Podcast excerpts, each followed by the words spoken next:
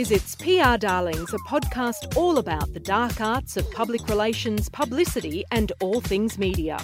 I mean, we're really happy to get pictures if people realise the ABC cannot promote your product. So you've got to really think is this something for ABC News Breakfast? Join us to explore the world of modern communications and how to build better relationships with media.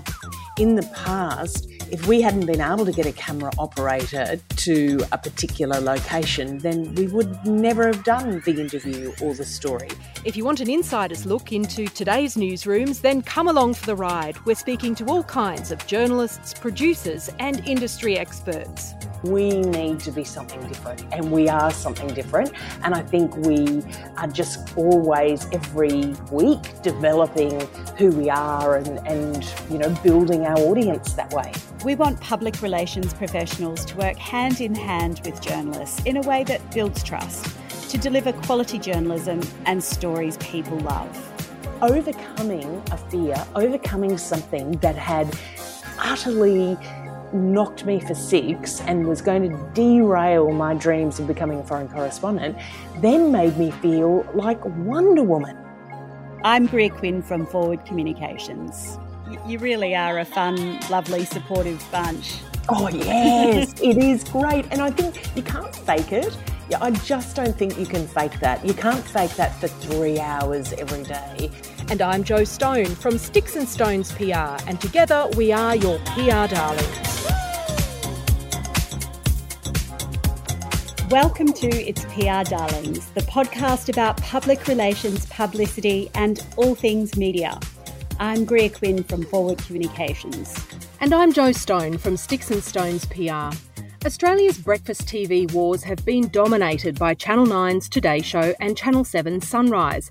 Other stations have tried, but these two early morning juggernauts have had decades of loyal followers always battling for the top spot. Until now.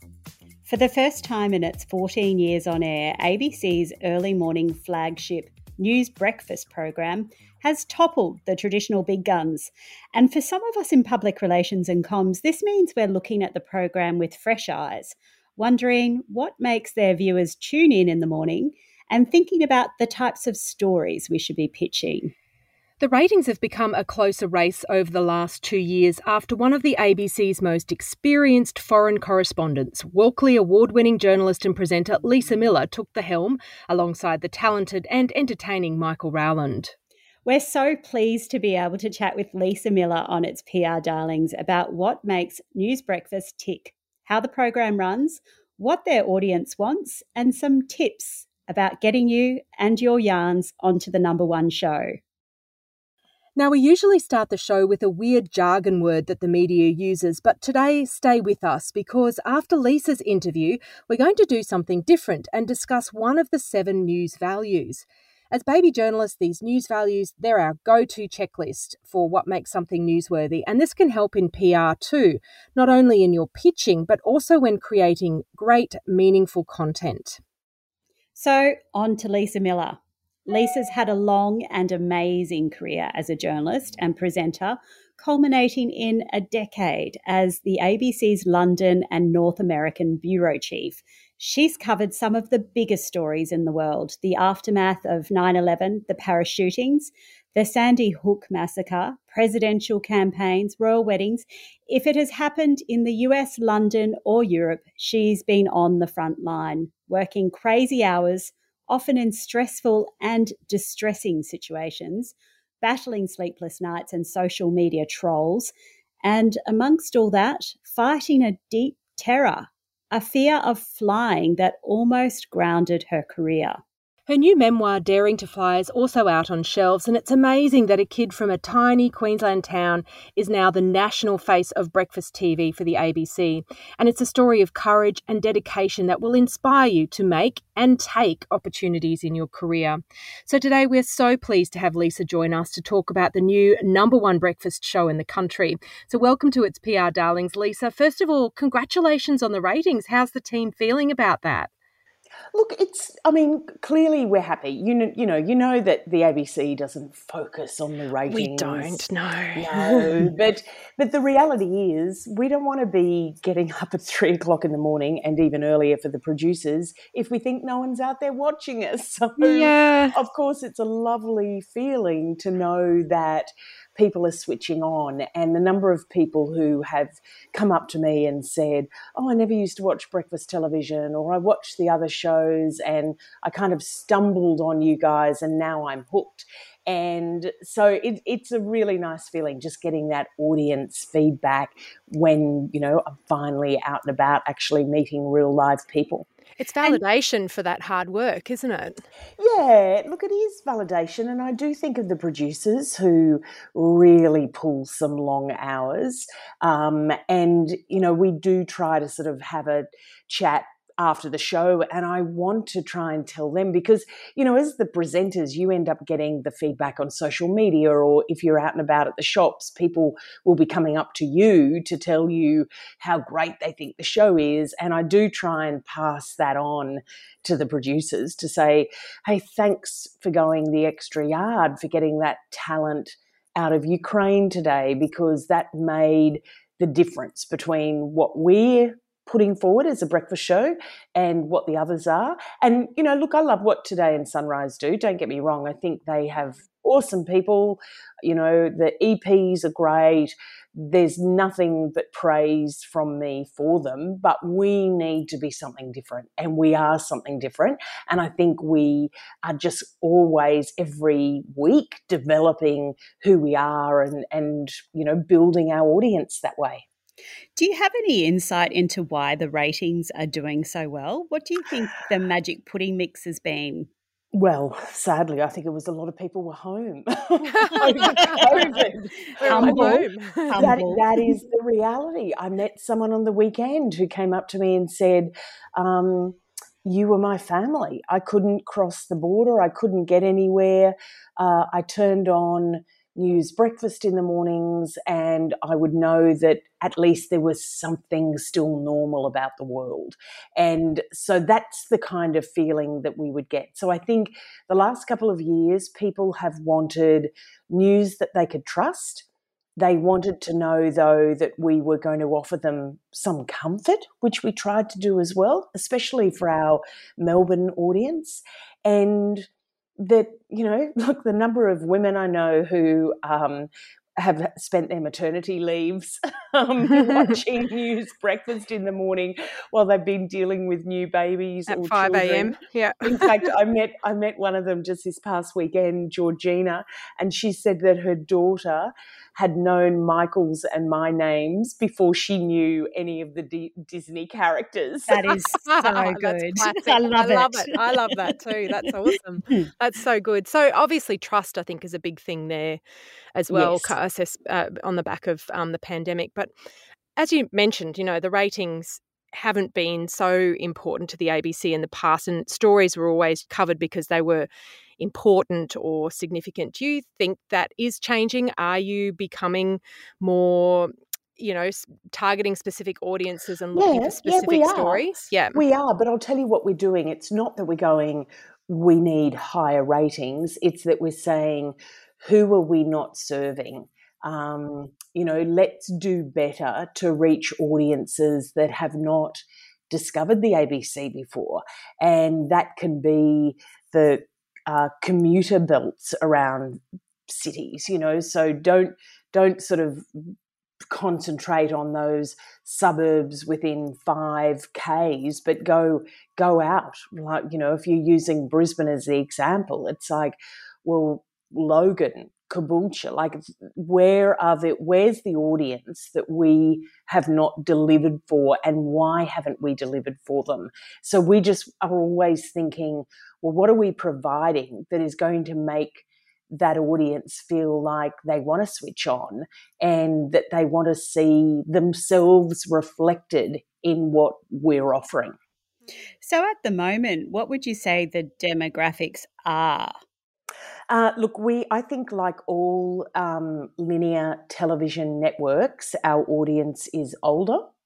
Um, it is getting younger all the time. It did get younger during the pandemic, and we've kept a lot of that audience, and there were more women. So I think for ABC News Breakfast, um, you know, like any other TV networks, we've got loads of over 55s, but we have a growing, healthy audience who are much younger and who are women. And we know that just from the audience comments that come on while we're on air. If we throw out something as an idea, you know, to get audience feedback, there'll be people who write in and say, I'm off to uni for the day and this is the thing that's bugging me the most. So we do know just from that that we are getting a, a changing a changing audience. That is definitely where the biggest growth has been. Social media is amazing from that instant feedback point of view. Do you mm. use some of that to inform, say, the next day? Oh, yeah, for sure. I'll tell you the subject that always triggers a great deal of conversation, and that is aged care. Because people are either going into aged care or they've got parents that they're dealing with or grandparents and they're witnessing that, or they're young aged care workers who are in the system. So we will often use um, ideas that come in from people that they've sent in on social media. And, you know, like if people are writing on the ABC News Breakfast Facebook page, anyone can see it. You can get an idea of that. You can get an idea of what's really triggering people and, and making and what, people want to engage. That's it's a good, remi- yeah. That's it's reminded me of your um, first published um, experience with uh, Dolly magazine in your memoir. your that, po- is, that is exactly right. For people who haven't read it, I wrote a poem about going to look at nursing homes where my mum was looking at putting grandma, and I found it as a teenager super super confronting. But it was something I wanted to to write about, and yeah, that is definitely the absolute hot topic. Whenever we raise it on the show, it it goes off. Uh, that's a great idea to actually use the social media commentary to look and see what stories are coming up and what people are interested in. I think that's a great idea. You know, you can mm. use Jack into that as PRs. We could look at that and say, well, this oh, is something that's totally. been trending today. So we maybe might pitch an idea to them tomorrow. So I think that's well, an excellent tip. That, that leads into something, and I know we might be jumping around a bit, and I don't want to get sort of too far ahead. But when you're thinking about pitches, one of the things that really works is when it is um, dedicated to the show that you are pitching to. And so if someone says, hey, on News Breakfast, I saw that you are campaigning about aged care and you're trying to raise that. Can I alert you to, you know, volunteers who are taking food to, you know, and it might work in with hmm. what you've been doing. And, you know, so every day on News Breakfast, we will throw out what we call a chat point and we'll put it out on the News Breakfast Twitter feed or the News Breakfast Facebook. The presenters who are on social media will tend to put it out on their own personal social media as well. But they're two areas there, Twitter and Facebook, that will give you an idea. And I mean, sometimes it's just funny and silly. Like there was something the other day, oh, that's right the Super Bowl, right? We were talking about the fact that the halftime entertainment that Eminem was there, and I discovered he was 49 years old. oh, and way. I went, Are you exactly It's an outrage. Right? He's so 20. He's still 20. and so that was, we immediately said, wow, what makes you feel old? You know, what are the things that make you feel old? And then people started coming up with the most fabulous, funny, entertaining um, ideas. And so that was something that was our conversation for the program. It, you know, we do it because we like the audience engagement, but we also do it because sometimes when things don't go to plan and you've got a black auto cue in front of you, you can always just revert to the conversation that you've been having during the morning and you've got the comments there to rely on and you can have a bit of a chat. One of the others I remembered was that um, this woman wrote in and said, you know, when you're filling out forms online and you have to put in your birth year, but now you have to scroll, scroll, scroll until you I get know. to the birth year. And she said that is what makes her feel old. I love Yeah. that. Um, and how do um, stories get pitched to breakfast? Do you have a group of producers? Do you borrow content from other ABC platforms or programs? Do PRs you know, p- pitch directly into the program? Yeah, no, PRs pitch directly into the program, and I'm actually going to give you a scoop here because we now have a new email address dedicated for pitches and for planning. Uh, that is the best email address for people because we found that PR people would get to know one producer and then sort of be emailing that producer, but we change staff not just their shifts, but you know, people move on, come back to the show. The hours are pretty brutal. So, you know, someone that they might have been dealing with a year earlier is not the person they're dealing with now. The email address, drum roll, is Yes.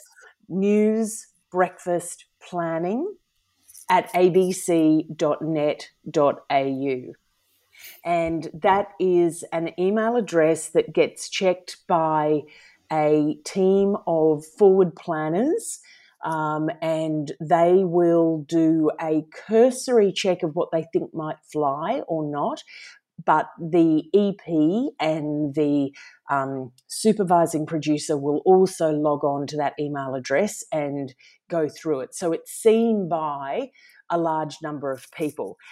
I can tell you that um, you know the best time to pitch something is possibly just after the program finishes.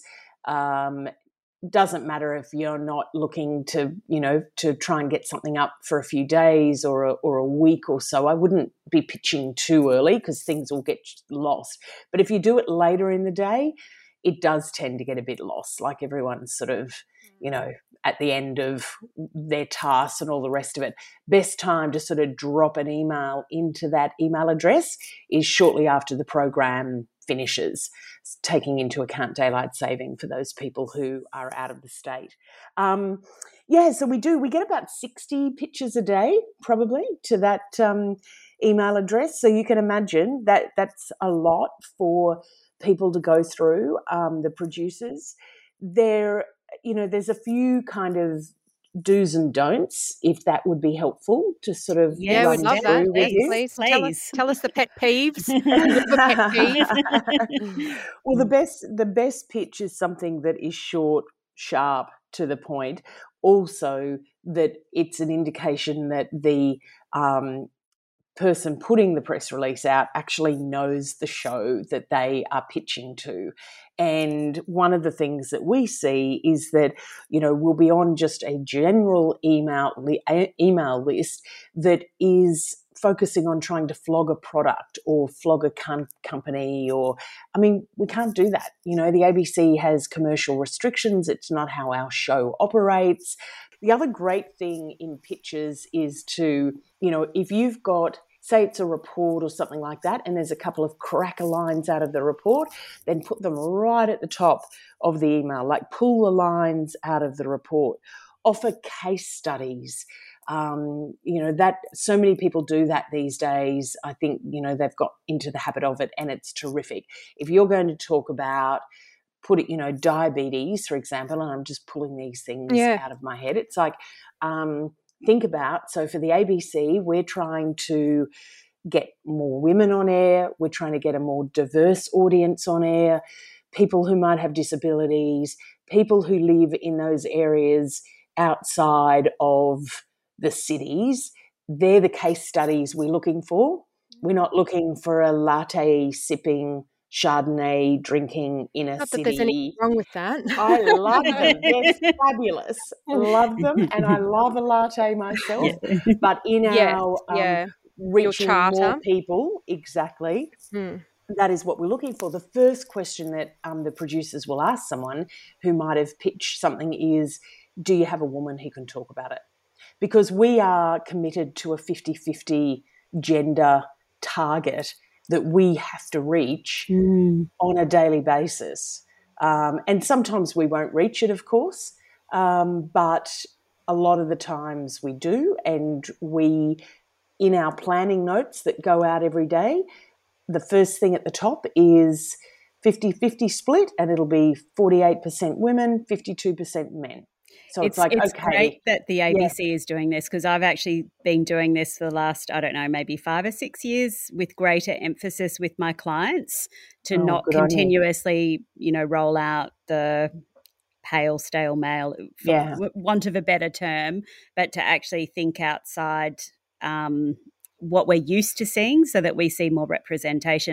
Mm, um, yeah. And I think, look, great tips in there, Lisa. That's amazing. Um, I think the news breakfast planning email is just a genius idea. Um, I'm amazed that you um, only get 60 um, yes. I think you'll be getting a couple of hundred yeah, yeah. this, maybe. May, Sorry. May, yeah, maybe um a couple this week. yeah. well, um, you know, if they're, if they're worthwhile, and if I mean, we're really happy to get pictures if people realise the ABC cannot promote your product. You know, so so you've got to really think: is this something for ABC News Breakfast? We're always on the hunt for light material um, and quirky material. We often have plenty of serious news um, worthy material, but it's often the light that we might be chasing of a day.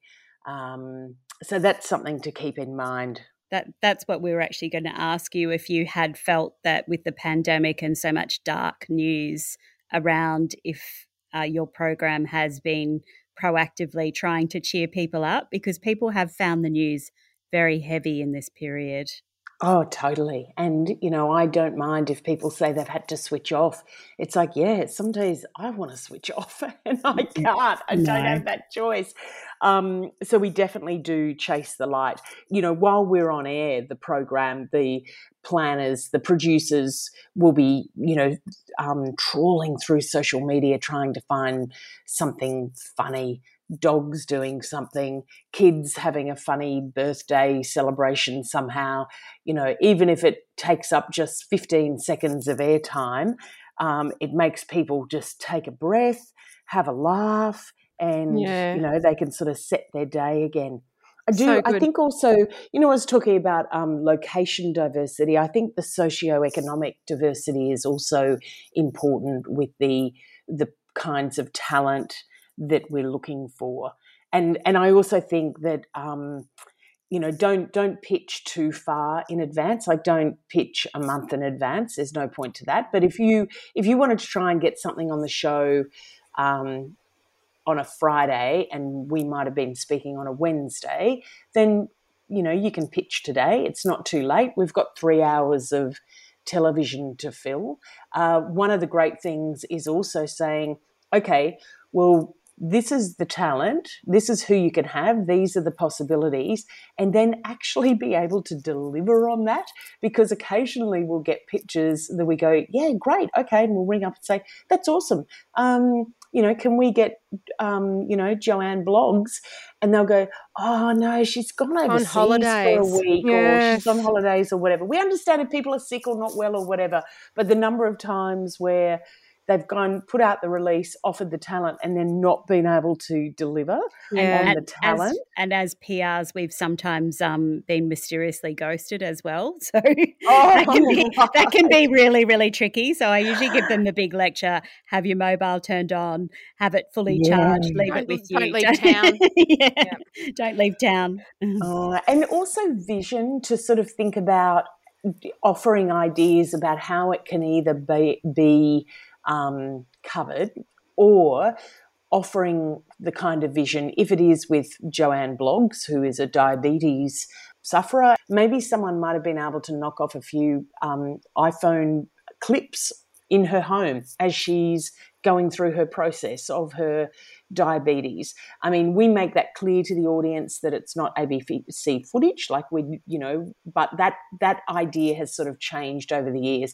It used to be the case the ABC would never touch anything that hadn't been yeah, shot never by take themselves. A, never take a video mm. news release or yeah. anything like that. Yeah. But but I mean, we certainly make it super clear where things have come from, and we certainly draw a line at, you know, like if it was a video news release, it would have to be, say, um, the scientists in Antarctica discovering a new breed of penguin, and it's their vision. You know what I mean? Like it would have to be something pretty special.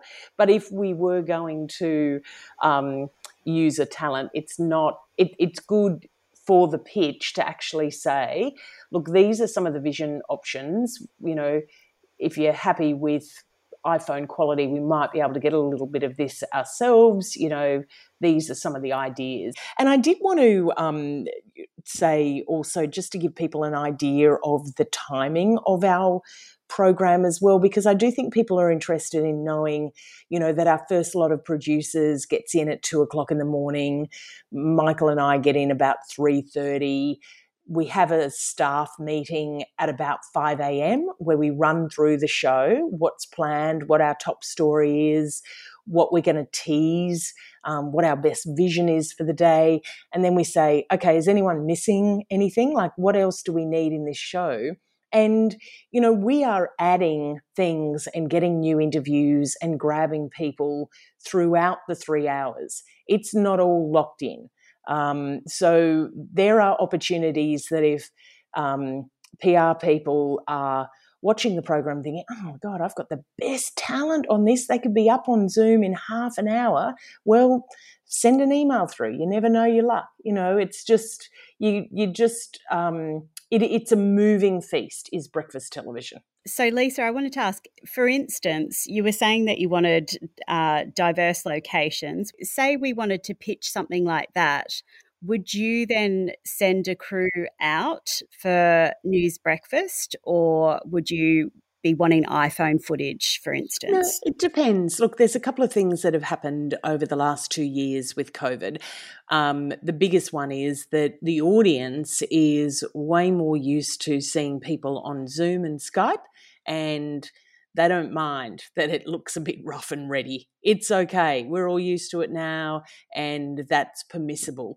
In the past, if we hadn't been able to get a camera operator to a particular location, then we would never have done the interview or the story.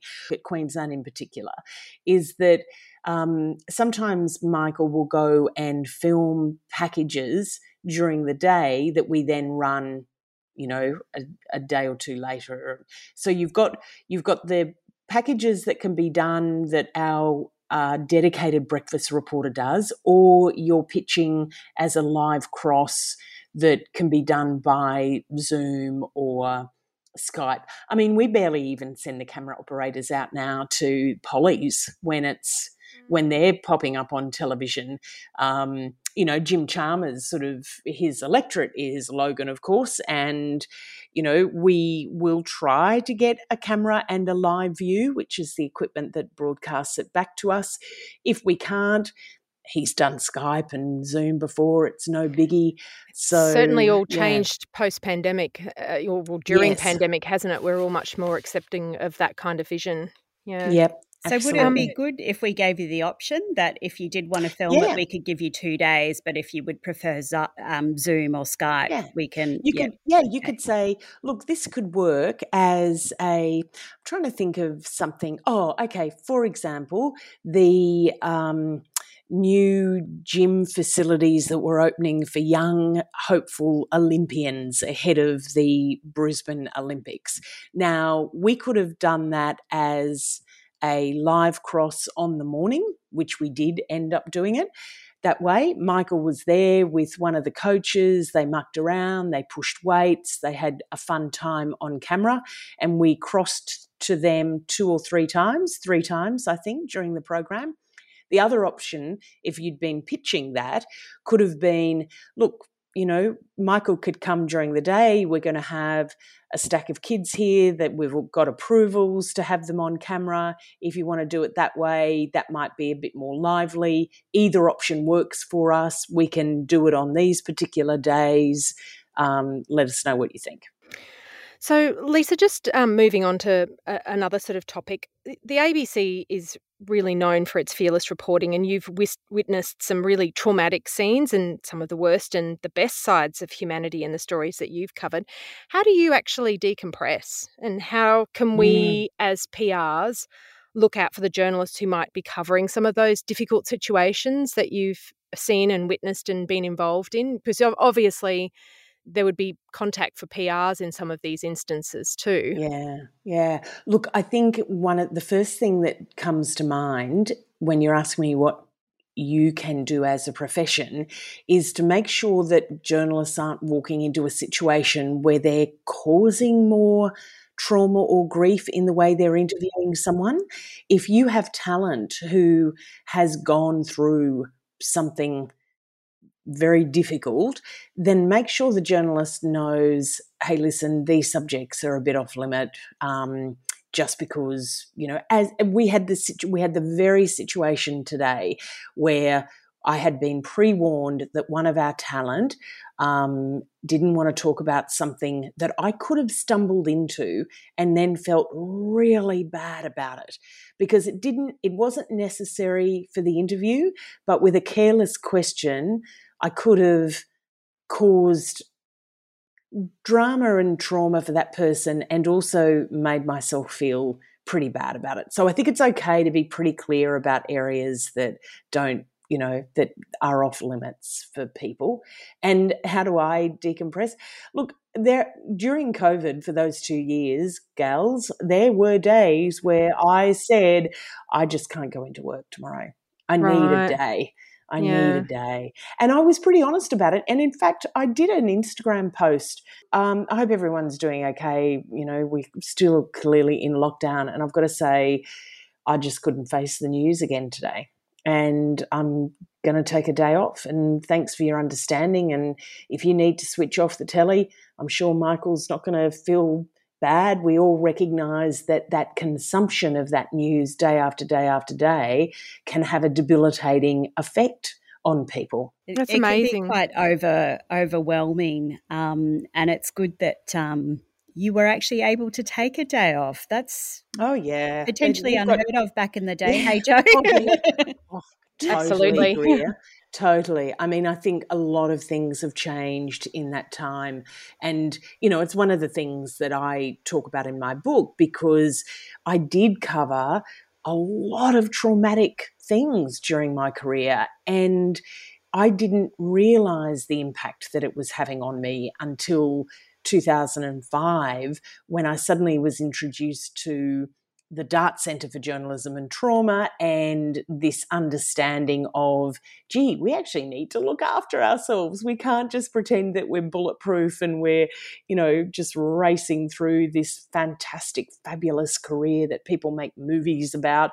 It actually requires a little bit of effort on our side to make sure that we don't end up drunks with broken marriages and yeah. you know mental instability and lost careers. And I think that happens in PR as well because we're also on the front line on the mm. flip side of these things too. It's um, maybe not as public facing, but we're still coordinating, like you talking to those talent and um, hearing their stories firsthand. And sometimes um, I've certainly found this working in the law fields. You know, some of the oh, clients' yeah. stories are really traumatic, and you have to sort of say, "Well, we, I don't, we don't think you should say. Maybe we shouldn't talk about that. Maybe you're too raw to talk about mm. that. Let's sort of and steer them um, around conversation. So you obviously will hear the full story sometimes, uh, behind the scenes as a journalist and behind the scenes as a PR. So definitely looking after ourselves across the board is something that's so important yeah. moving and, forward in terms of trauma. Absolutely, Joe. You're bang on. And to be honest, some of the most basic things can help, which is to go for a walk, go and take a, a you know a fresh air like just get outside um, and drink lots of water like really basic stuff mm. like that that i just would have thought rolled my eyes and like oh please really but yeah. actually it's amazing how much it works and that then leads to something greer that you asked me about just before we were recording which i said i, I said i'd fill you in on which was doing the audio book for the audio version of Daring to Fly, the book that I ah. published last year. Yeah. Because when I walked in, it was with a audio producer who all they do is audiobooks. And he said, you know, it can be pretty hard recording your own memoir, you need to go easy on yourself. And if you ever need to take a break, just let me know. And I said, Oh no, I'll be fine. i have done fine. this. so I'm like, you know, one chapter in, and I'm like, I could hear your, I could actually hear your voice um, a few moments, yeah. and it made me uh, tear up because I could oh. hear the oh. emotion in your voice, even though I know, you know, you're you're playing it down and being really mm-hmm. professional, but it actually um, enriched my experience as a listener to hear your proximity to the story. Well, thank you. But I did have to step out of the recording booth a few times to just walk around the block and yeah. so, whether it's what you're doing in your professions, and Joe, that constant sort of talking and absorbing people's stories and absorbing people's pain and grief. And you can't underestimate the impact that that can have because I know you, Joe. I've known you for a long time, and you are an incredibly empathetic person. I, you feel things. You are not uh, cold hearted in any way. So it doesn't oh, surprise kind. me at all that you would be absorbing absorbing that. Yeah, that's very kind. I thank you, Lisa. I feel the same way about you. I wanted to give you a hug during that oh. book. I was thinking, oh, I know. Um, it was beautiful to read actually, and that fear of one of the things that um, you know, obviously daring to fly is about is your fear of flying. I had no idea. Mm. You know, you mm, were oh. always such a legend. Like you were just so switched on and just focused and delivering these amazing stories. How did you hide that? Um, well, I didn't hide it a lot of the times. well, I, and in fact, a colleague of ours, Kim Landers, who is now the executive producer of AM, says that she still has the fingernail marks in her hands from flying with me. Oh, that's gold. But it, it's just, look, it was one of the things, you know, I developed the fear of flying when I was a young Townsville reporter after I was in an incident in a plane midair when the engine stalled mm. in a thunderstorm. And it then became a very big fear that made me um, sick and physically sick with fear when I had to get on a 737 from Brisbane to Sydney. I mean, I just, you know, but I would always do it. But the, here is this irony that this little kid from the country who dreamed of becoming a foreign correspondent was you know, being stopped because she had this fear of flying. So I knew that I had to get over it before I could take this next adventure. And so when I started my first posting, and I did 12 years overseas, when I started my first posting, it was shortly after September 11, but I had I had controlled the fear enough that I'd stopped being sick.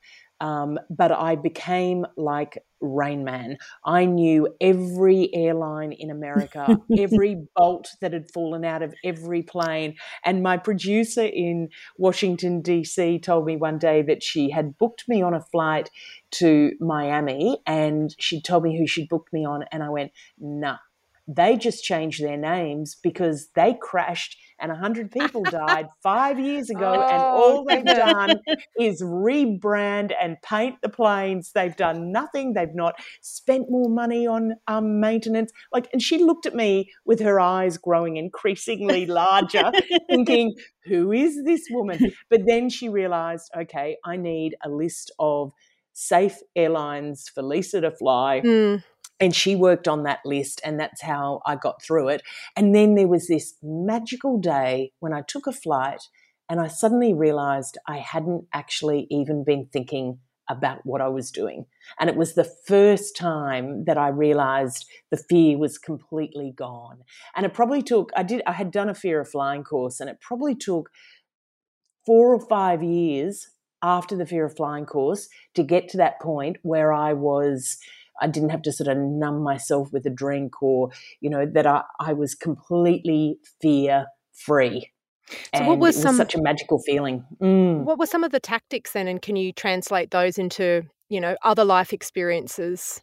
Yeah, yeah. Well, this is the thing that happened. So with the fear of flying, um, the course that I did, they split it into the actual nuts and bolts of flying. They get pilots in to talk to you and they tell you, you know what, a 737 can take off on one engine. If something, if a bird flies into the other engine, you are still going to take off. It's all okay.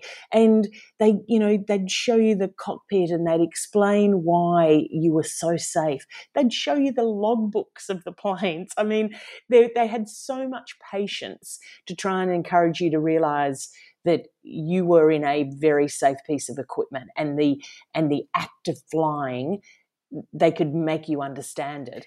The they're, other they're yeah, using um, they're using transparent communication to build trust. yes, from exactly. a comms perspective.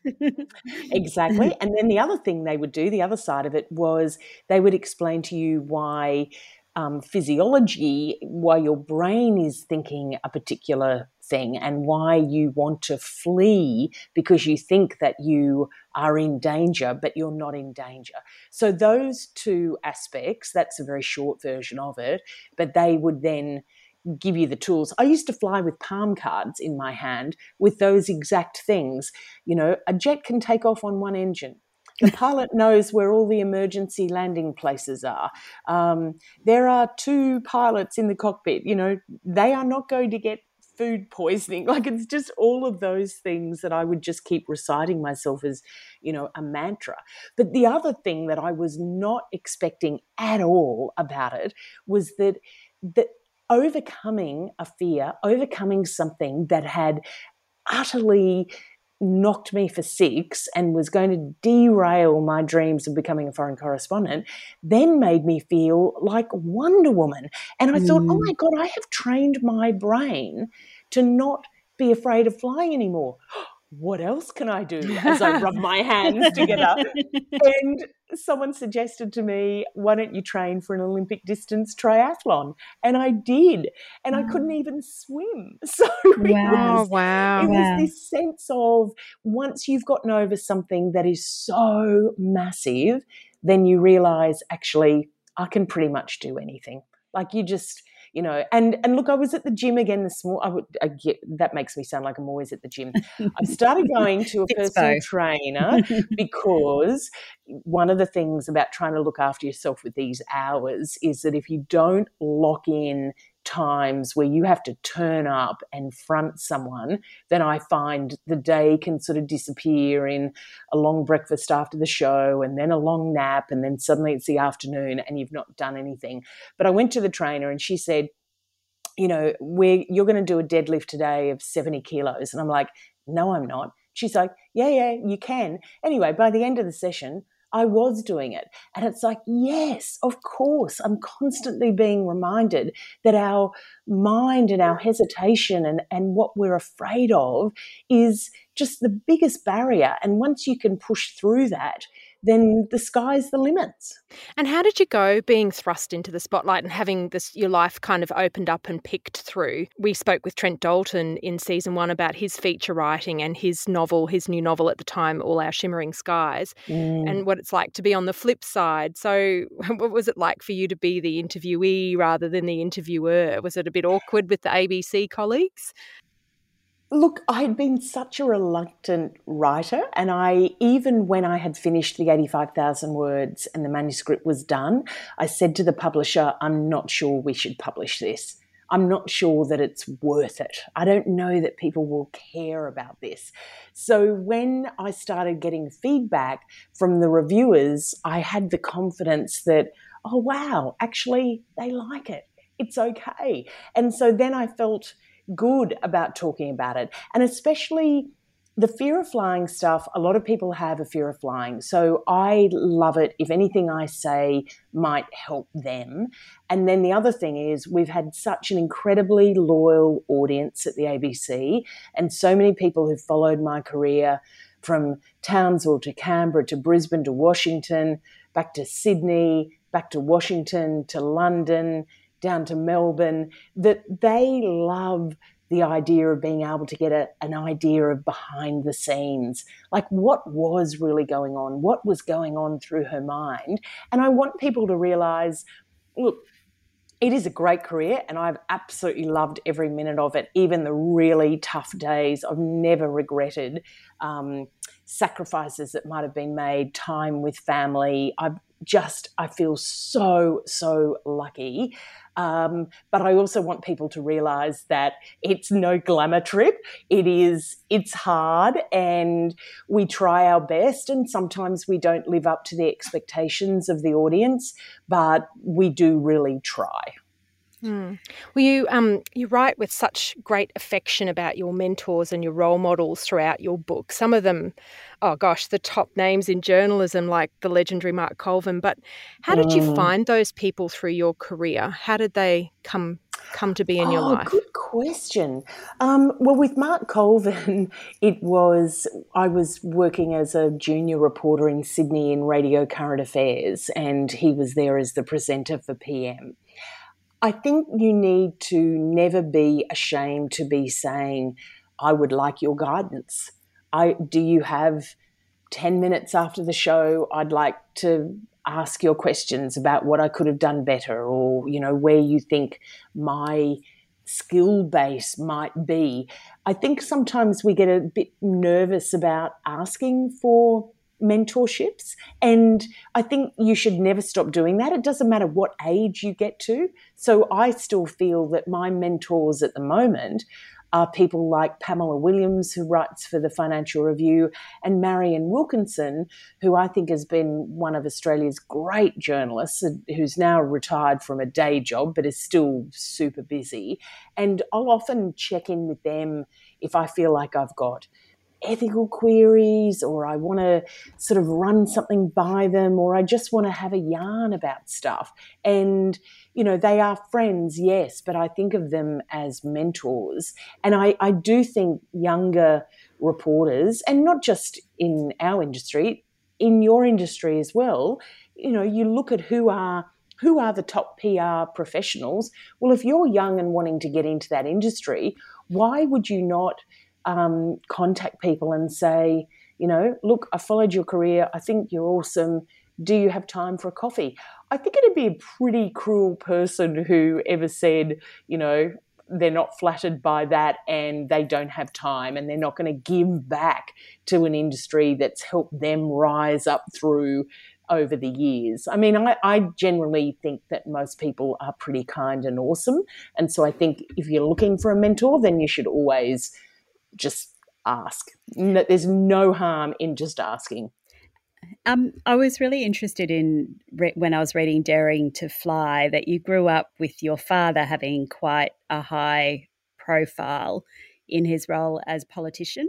So it would have given you that behind the scenes peek into the workings of media from quite a young age, but also in terms of reputation management. Um, so I'm just thinking from a PR perspective there because you would have seen both sides um, of that coin. Do you think that these experiences have shaped you? And um, we were going to say as well, um, there was a period of time where, or you used to be on Twitter and you've taken yourself mm. off Twitter. Um, do you think that that sort of privacy that your family seemed to really value growing up, that was, I guess, mixed with that um, public eye informs some of the way that you um, interact potentially with with social media as well? Oh, it's an interesting question. I think when dad retired in 1991, so I, you know, that is a very different era of what's published, what's out there. And it's to my regret that, quite frankly, I was too busy being a teenager and going off to Queensland Uni and, and, you know, looking after my own life to be more engaged than I was with what was going on with dad. Um, I wished that I had sort of ask more questions, certainly in regards to how do you try to. I mean, he was not a sophisticated operator in management of reputation. Now, I think social media has changed a lot of things. Social media is great in a lot of regards and just downright foul and toxic in others. Um, you know, I'm reluctant to sort of end up being the poster girl for you know, I had to get off Twitter because I, you know, couldn't cop the abuse. But it got to a point during the day um, that I just thought this is really having an impact on me. That I was being attacked for things that you know I was being attacked for interviews that I hadn't even done. It would just mm. suddenly morph into this pile on, and it happened day after day. And I just suddenly thought, wow. I actually don't need to accept this bullying on a daily basis. And so I just very quietly deactivated my account um, temporarily for a month. And I thought, I'll see how it goes for a month. But then someone spotted that I was off. Um, and then that became a pile-on because they said, "Oh, you can't cop it, and that's why you've gone off." And I thought, oh, wow, this has just confirmed to me that I actually really need to be off it.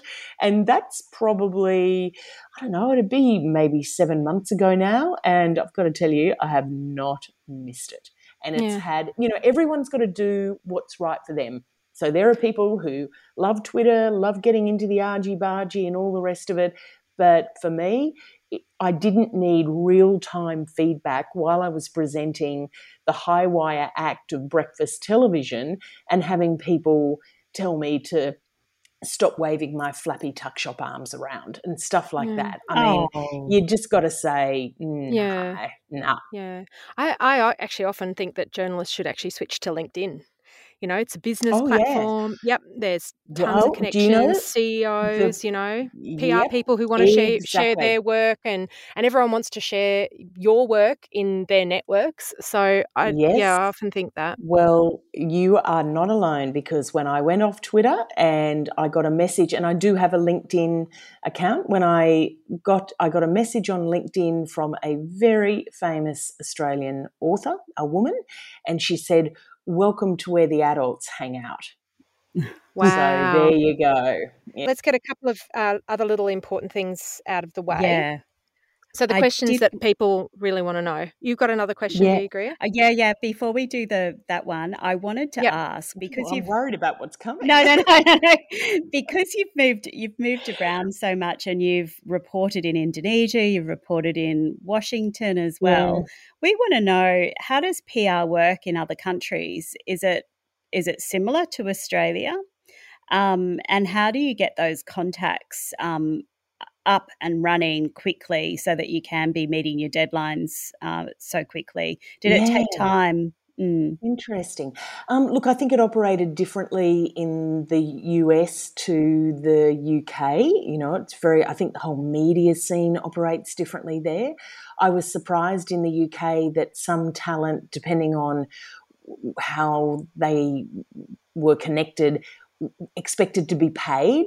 Um, and you know, look, fair enough. If that's they feel like you know, if it's Princess Diana's um, bridesmaids who are always getting trotted out to give a grab when anything happens with the um, royal family, and they're like, well, why aren't I making any money from this? Then you know, knock yourself dead, go for it. You know, it was a problem for the ABC, of course, because we don't have that kind of checkbook journalism to offer people money like that. But as far as PR goes, I, you know, what I would do in wherever I moved, I would sign up to email lists for various groups and organisations, um, Foreign Press Centre. Um, you know, there are places that are valuable hubs of journalists who, for people in your profession, you can then contact and, and get in touch with. Um, but I don't know. It just it sort of evolves, I guess, because you know every time you go out on a story, you're meeting more people. You swap business cards. You get known. Um, you know, I'm still on mailing lists for a lot of people in London. I keep writing back saying, I'm afraid I cannot come to this lecture on Wednesday night because, as I have told you 10 times, I have moved to Australia. Uh, contact oh, is always the important thing, isn't it? Mm, absolutely. Let's get a few other important things out of the way. So, the questions that people always want to know what time do you get up in the morning? Yes, 3 a.m. 3 a.m. Although, if it's a big story and I know that there might be a lot of interviews coming, I might set the alarm for 10 to 3 to give myself another 10 minutes. And I am so um, structured with every minute of that moment before I walk out the door and jump in the cab that this morning my contact lens went in the wrong way and I ended up being two oh. minutes late to get down to the cab. And the driver said to me, You're never two minutes late. Oh, but you can't be in TV, can you? Especially live television. Military precision. yeah. And so, um, so the other question is: Do you day nap, or do you just go to bed like at six? Um, well, I go to bed at eight, and I so I watch seven thirty. I couldn't not watch Leigh Sales. Leigh, beautiful no. Leigh, bestie. Yeah. so I have to watch seven thirty, and then I go to bed. Uh, look, some weeks I can push through, and other weeks I need to have a bit of a nap. Uh, I never go out during the week at night. It's just too hard. Um, and by the time you get round to Friday afternoon, you are absolutely shattered. Absolutely. And what about Michael? Um, he just seems like such fun to work with, and he's always oh, so he's chipper. Great. Is he like that at three in the morning? He, um, well, we don't see a lot of each other at three in the morning because sadly he's in and out of makeup in you know five minutes, and I'm there for an hour. So oh, brutal you know, it's like by the time I, you know, from the time I walk in there and sort my clothes and jewelry and all the rest of it, um, you know, I don't have anyone doing that for me in the morning. So I, it does take a bit of time for me to then walk back out again. And you're just so busy getting your head around the program. But he, you know, when we're in the studio and how he comes across on air, how everyone does, Nate, Tony Armstrong, Madeleine Morris, it is exactly how they are off air as well. One of the things I've loved about breakfast is that I always feel like everyone's got my back, that I'm never going to be allowed to say something stupid or wrong on television, or if I do, then it becomes a funny joke that we can all laugh along with. Or it was like yesterday, Madeleine could not say, coal fired power station. She kept saying coal power fire station. so, you know, we had a laugh about it. You've mm-hmm. got to have a laugh about it. It was one of the things that Michael had told me very early on. He said, you know, there are no real mistakes in breakfast television, there's just great fodder for humour. So that's, oh, that's that is good, what I'm thinking. It's okay. If the microphone doesn't work, something happens, if I accidentally walk in front of the camera, then that's fine. That's just so how really it happens.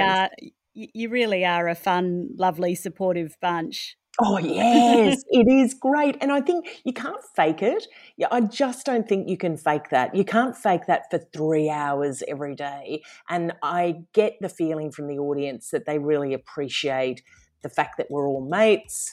We all like hanging out with each other. We're all supportive of each other, and that's what you get. You, you know, who we are who I am, you know, when you meet me in the street is who I am on air. And, you know, I've, well, I'll never lose that because it's how I've always been for the last 30 years. But I know that the audience appreciates that. Lisa, thank you so much for your time. It's, uh, it's, so great to have an insight into the new number one TV program in the country, News Breakfast oh, on the ABC. Congratulations again on the ratings win and also for Daring to Fly, which is out now in bookstores. I think it really takes courage to share your story, especially that the tough and maybe those not so shiny bits. And it's such an insight into your role and into your life as well. So thank you so much for sharing with us on It's PR Thank you, thank you. It's been great to chat to you guys. I so told good. you we'd have a few laughs.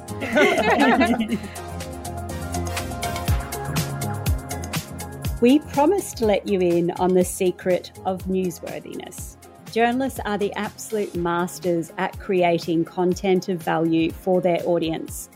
That's why understanding not just the outlet, but the outlet's audience by listening to podcasts like ours can help you pitch your story.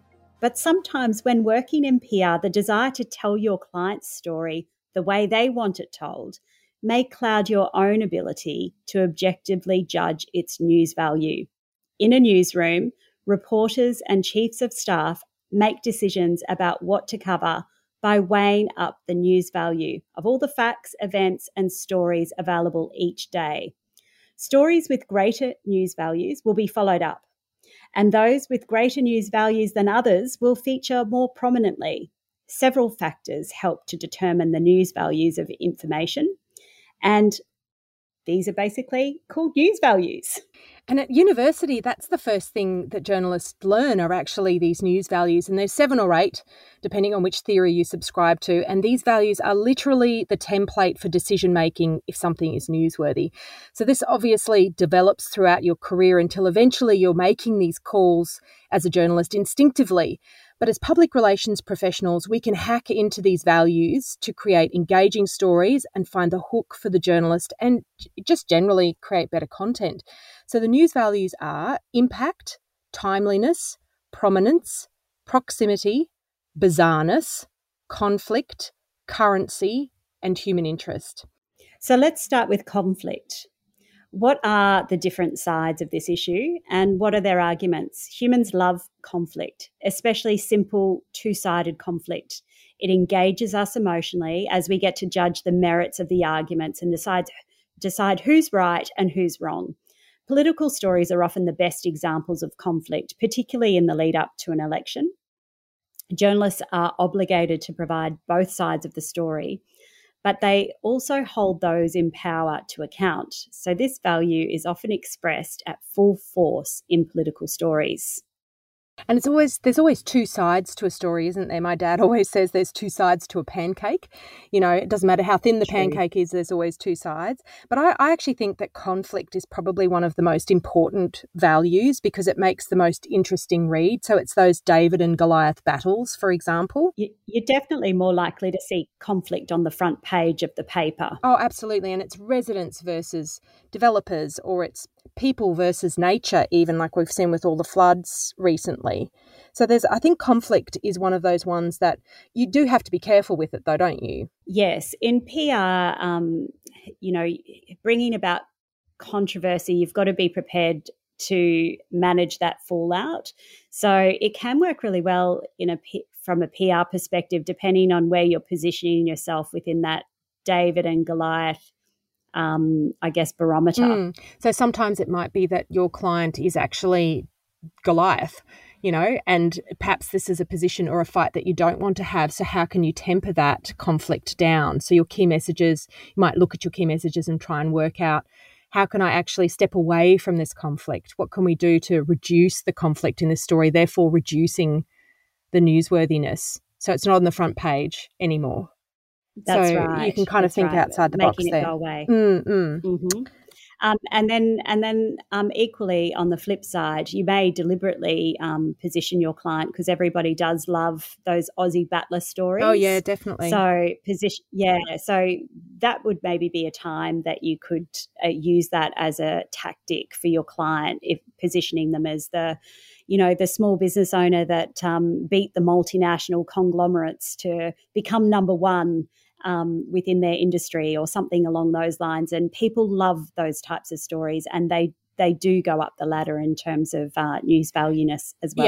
Yeah, and I think you get a lot of clicks through on that too because people will identify themselves on on one of these sides too. They might see themselves as the small business person, or they might see themselves as the, the company wrong, the, the company's wronged me as well. So that also makes for a really interesting read. So I think um, conflict is one of those ones that's really powerful, but you do have to be very careful with it. And you have to be careful how you run conflict as a news value in your PR.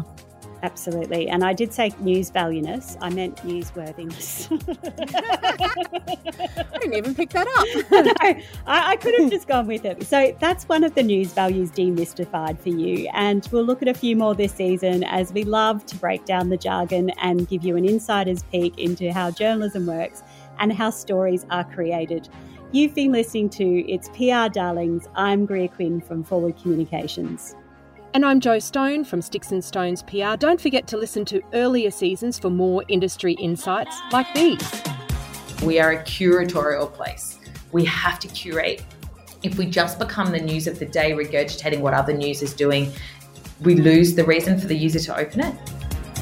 You know, we might need to pull the pin given what's what's happening and where news is breaking on any given day. So the availability of high resolution professional photography um, to go with you know PR pictures is is really really important, and it, it certainly helps get get stories across the line.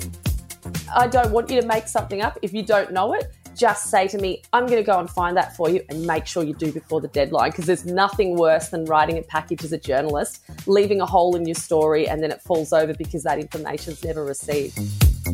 Join us next time on It's PR Darlings.